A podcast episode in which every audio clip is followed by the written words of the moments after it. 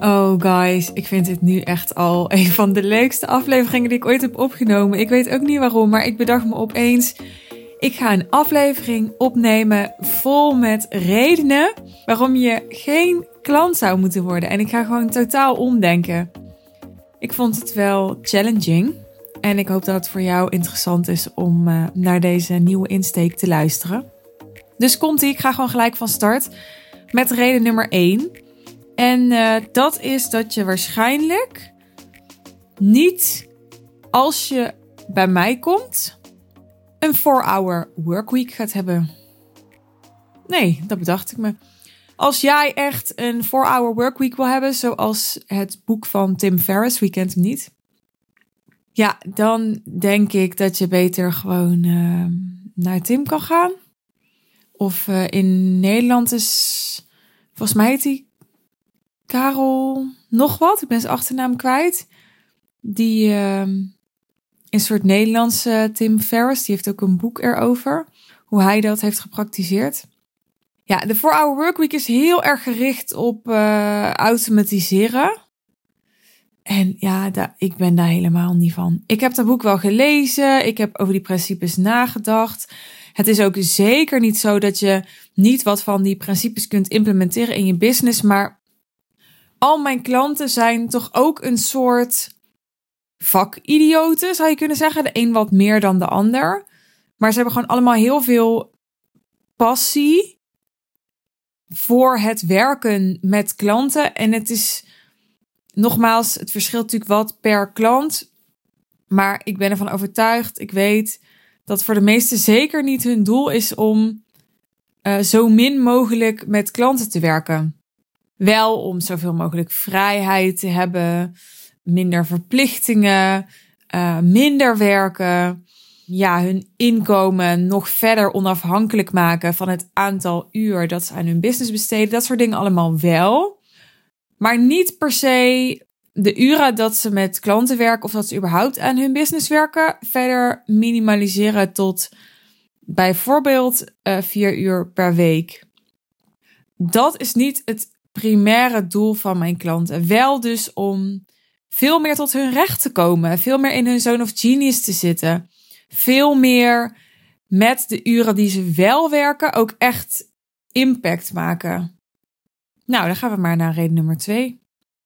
En uh, reden nummer twee is dat je triggers verkeerd interpreteert. En nu denk je misschien, wat bedoel je? Dus ik ga uitleggen wat ik daarmee bedoel. Ik denk, ik zie zelfs dat veel mensen en dus ook ondernemers, want de laatste keer dat ik dit checkte, zijn ondernemers ook mensen. Dat veel ondernemers toch nog getriggerd kunnen worden ergens door. En dan niet altijd doorhebben. Nu moet ik wel eerlijk zeggen dat het bij coaches, waar ik me onder andere voornamelijk op richt, minder het geval is. Want als coach is het denk ik nogal essentieel om je klanten goed te kunnen helpen dat je eigen triggers herkent. Maar goed, nog steeds weet ik dat er veel mensen en dus ook ondernemers zijn, nogmaals, die het onvoldoende herkennen als ze getriggerd worden. En ja, waarom moet je dan geen klant worden bij mij? Omdat het best wel uh, kan zijn dat wij een call hebben. En uh, dat ik iets zeg wat je niet leuk vindt. Kan trouwens ook buiten een call op een ander moment. En dat jij daardoor getriggerd wordt en, en daar gefrustreerd over raakt, boos over wordt, gepikeerd, teleurgesteld. Van alles kan er gebeuren, maar ik denk in de meeste gevallen als je getriggerd wordt, ontstaat er boosheid of een variant daarop. En als jij dan niet kunt zien dat er een oude pijn in jou wordt geraakt, want dat is wat een trigger is, en dat dat de boosheid veroorzaakt, maar jij gelooft echt dat ik die boosheid veroorzaak, ja, dan wordt het lastig om je te coachen dan kan je beter eerst naar iemand gaan die je daar meer over gaat leren.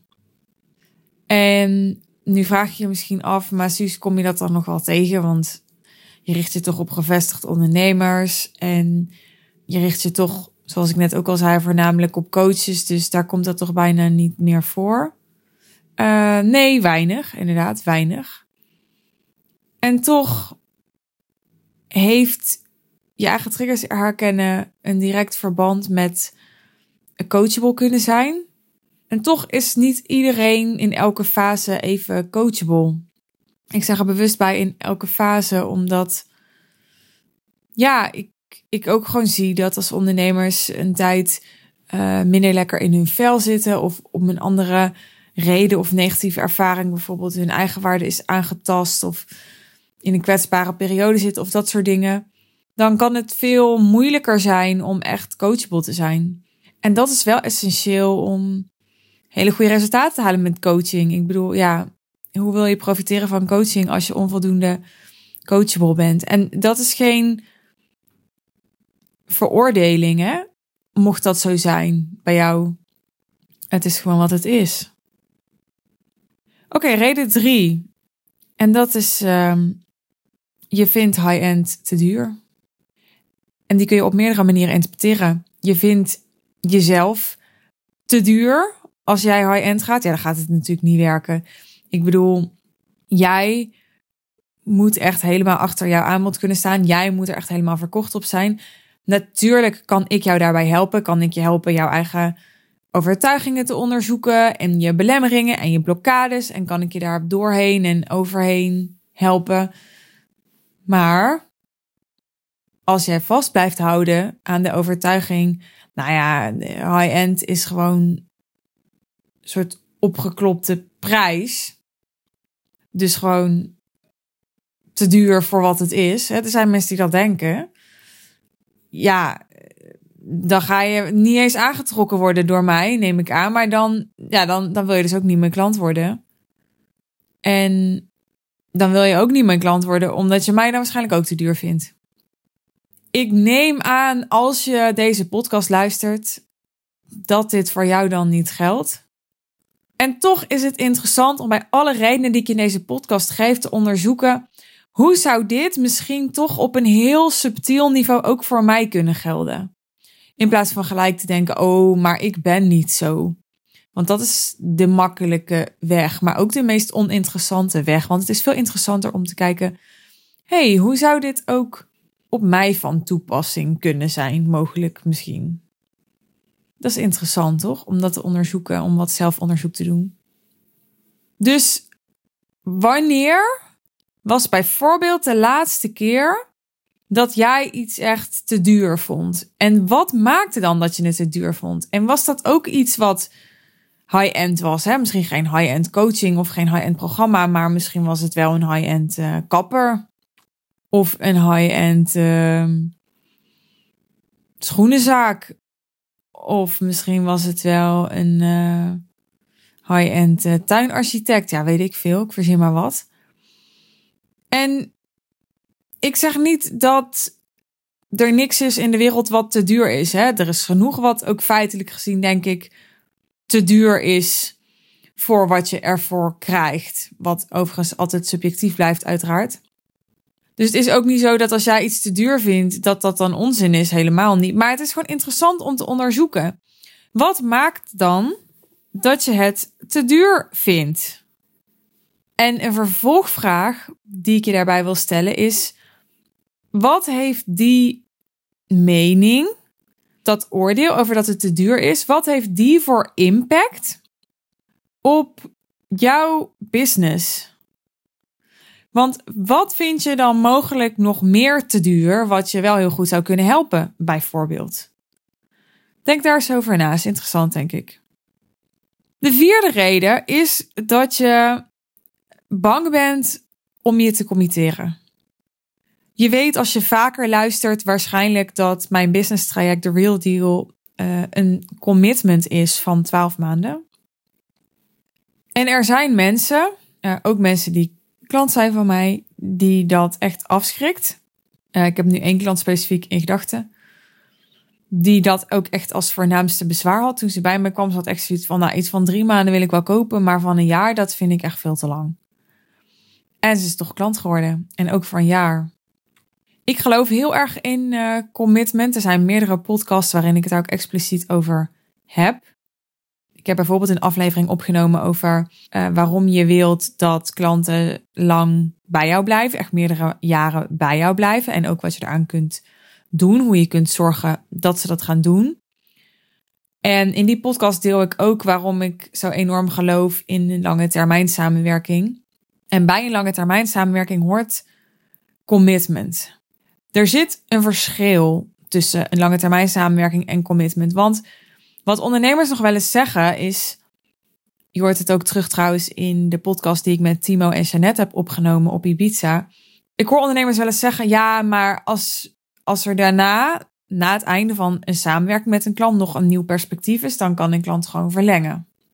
Dat klopt. Maar een klant kan ook afhaken op dat moment, want daar stopt het commitment van een klant. En soms is dat ook goed dat het daar stopt. Om wat vrede dan ook, omdat het gewoon klaar is, niet meer passend is. Maar in veel gevallen is het ook echt zonde. En gaat het echt ten koste van uh, de grootte van de transformatie die een klant zou kunnen bereiken met je. Omdat hij korter met je heeft gewerkt dan optimaal zou zijn. En dat komt omdat hij daar op dat moment dat jullie samenwerking stopt, de kans krijgt om dus ook te stoppen, om af te haken. En ja, zodra die stopt, kan jij hem niet meer door een moeilijke periode heen trekken. Eh, kan jij hem niet meer accountable houden. Kan je hem niet meer begeleiden. Kan je hem niet meer feedback geven. Kan je hem niet meer supporten.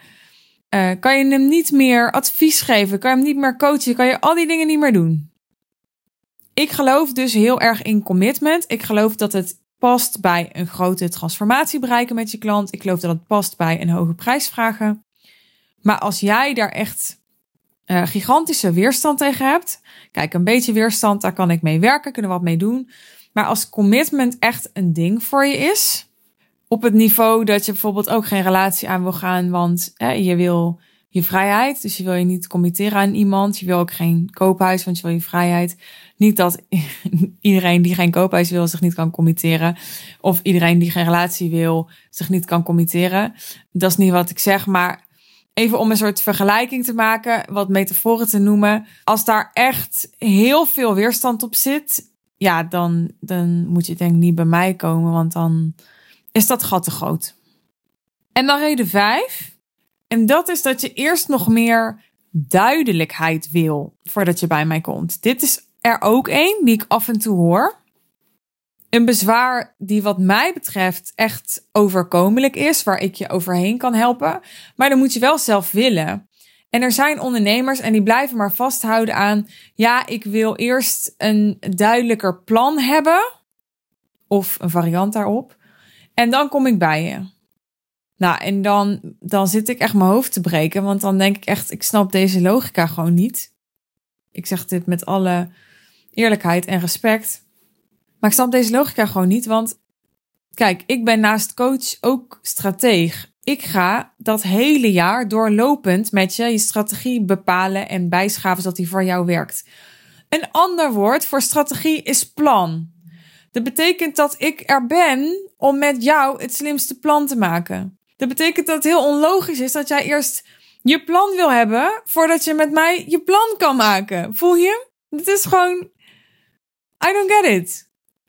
En ja, ik denk wat daaronder zit is. Mensen hebben soms de soort van schijnveiligheid of schijnzekerheid nodig van een plan om voldoende vertrouwen te hebben in henzelf. Dat ze het resultaat kunnen halen of dat ze meer kunnen verdienen of dat ze weten wat ze aan het doen zijn of een variant daarop. Voordat ze een commitment aan durven gaan, om nog maar eens dat woord te gebruiken, of een hoge investering durven te doen. Ja, ik denk dus, je hoort het al, uh, dat het de wereld op zijn kop is. Hè, dus dat een plan je ook niet gaat helpen aan meer vertrouwen in jezelf. Wat wel gaat helpen aan meer vertrouwen in jezelf is betere resultaten halen. En hoe ga je betere resultaten halen als je gaat investeren? Dus de beredenatie is echt verkeerd om. Nou, daar waren ze. Ik vond dit wel leuk. Ik kan er zo nog 15 bedenken. Maar ehm, ik hou deze podcast gewoon kort, maar krachtig. En ik ben heel benieuwd als je tot hier hebt geluisterd. Zat er een bij waarvan je dacht, oeh, die, um, die geldt eigenlijk wel voor mij? Of dacht je bij alle vijf, oh nee, dat is echt niet op mij van toepassing. Maar mocht dat laatste geval zijn geweest, heb je dan wel even serieus zelfonderzoek gedaan, zoals ik zei, want dat is interessant. Laat het me weten. Stuur me een eh, DM bijvoorbeeld op Instagram, dat doen de meeste mensen. En uh, reageer op deze podcast. Dat vind ik altijd tof om te weten dat je hebt geluisterd en om van je te horen wat je inzicht was of wat er resoneerde. En mocht je mijn podcast tof vinden, ik vergeet het vaak te zeggen. Uh, Matthijs zegt het ook wel eens tegen mij, maar dan vergeet ik het ook nog te zeggen. Dus deze keer vergeet ik het niet. Mocht je mijn podcast tof vinden, geef mij uh, een 5 uh, sterren rating. Dat zou ik in ieder geval enorm waarderen als je dat doet. Dus dank je wel. En natuurlijk vind ik het ook tof als je deze aflevering deelt in jouw netwerk. Als die um, jou wat heeft gebracht. Want dan kan het mensen in jouw netwerk vast ook wat brengen. Dankjewel voor het luisteren. En mochten deze vijf redenen geen aanleiding zijn geweest om te denken: oh, wij matchen dus helemaal niet bij elkaar. Weet dan dat je welkom bent om een call met mij te boeken. Om te bespreken of dat ik je op dit moment op de beste manier kan helpen. En dat kan via de pagina over mijn business traject The Real Deal. En de link naar die pagina vind je in de omschrijving bij deze aflevering. Wellicht spreken we elkaar binnenkort. Voor nu een hele fijne dag, avond, nacht, ochtend en tot de volgende aflevering.